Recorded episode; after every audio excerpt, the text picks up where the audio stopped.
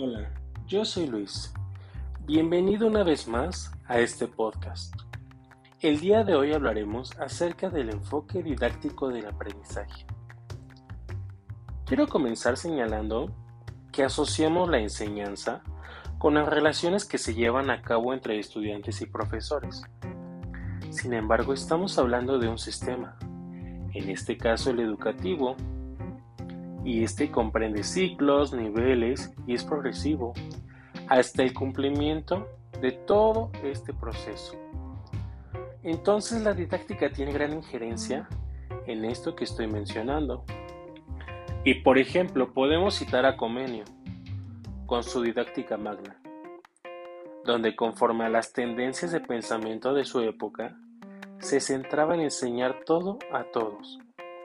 Esto permitió sentar las bases de la didáctica y que de manera integrada con teorías de la personalidad, con teorías de inteligencias múltiples, del desarrollo sociocultural, cognitivo, entre muchas otras teorías, dio como resultado que la didáctica no solo se limitara al proceso de interacción entre docente y un grupo de personas, sino que implica reflexión, análisis, abordar los procesos, las metodologías y estrategias, donde a partir de la jerarquización, de la organización y aplicación de decisiones y acciones, se encamine hacia la praxis docente. Entonces ahora abordaremos la didáctica tradicional. Este se centra en un método utilizado hasta nuestros días, donde el profesor es la figura modelo, es quien posee el conocimiento. Sin embargo, su rol es estático, al igual que el del alumno, quien es únicamente receptor. Pero es importante señalar y aclarar que la didáctica tradicional era fuertemente metódica. Aunque sus métodos se modificaron y no se excluyeron, sin embargo, esto se arraigó. Por otro lado, la tecnología educativa mediante cambios y modificaciones de la conducta y la interacción alumno-profesor, y a partir de una finalidad de objetivos y principios, hace referencia a la didáctica de contenido, implicando métodos y medios de enseñanza. Aquí vamos a mencionar acerca de la didáctica crítica, y lo que es en el sentido del rol que desempeñan profesores y profesoras desde una perspectiva científica, relacionando la práctica con la teoría. En otras palabras, este posicionamiento teórico permite llevar a cabo la praxis educativa, que ya había mencionado, a partir de la reflexión teórica y que se lleva a cabo mediante la instrumentación. Para lograr lo anterior se requiere de los momentos didácticos imprescindibles para un aprendizaje efectivo, basados en el orden, en la secuencia progresiva y en una estructura.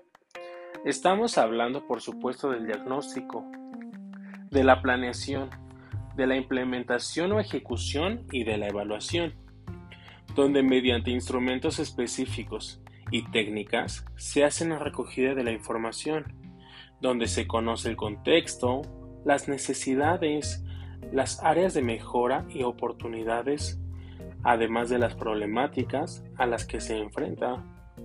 Posteriormente se diseñan las estrategias y las metodologías, y aquí es donde se definen los objetivos de enseñanza.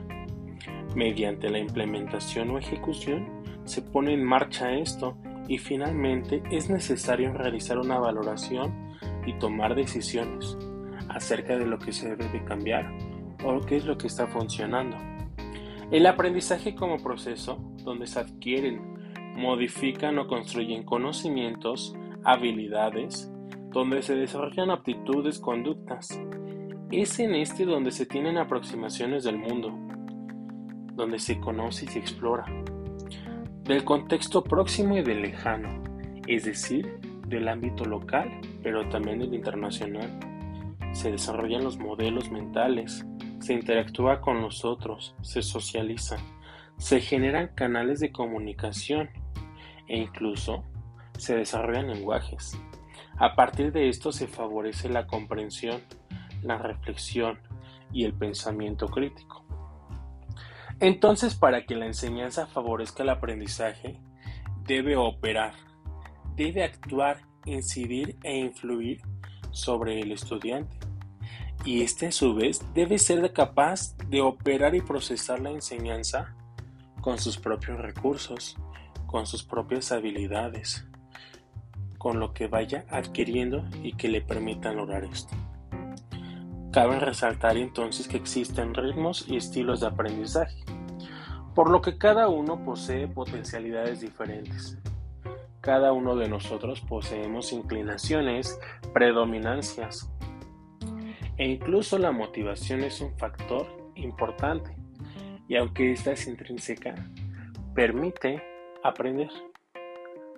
En conclusión, la educación es un fenómeno social que por su naturaleza es complejo. El aula es un escenario donde se generan situaciones específicas, un microsistema.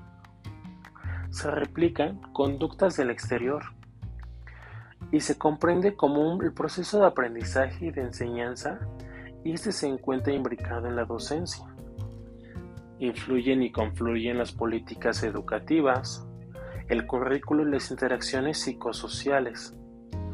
Y es aquí donde las diferentes teorías como la conductual, cognitiva, constructiva, entre otras, han permitido a la didáctica que ésta adquiera una estructura conceptual, dotándola de organización y de procedimientos. Por el momento, me despido, pero nos veremos en un siguiente capítulo. Hasta pronto.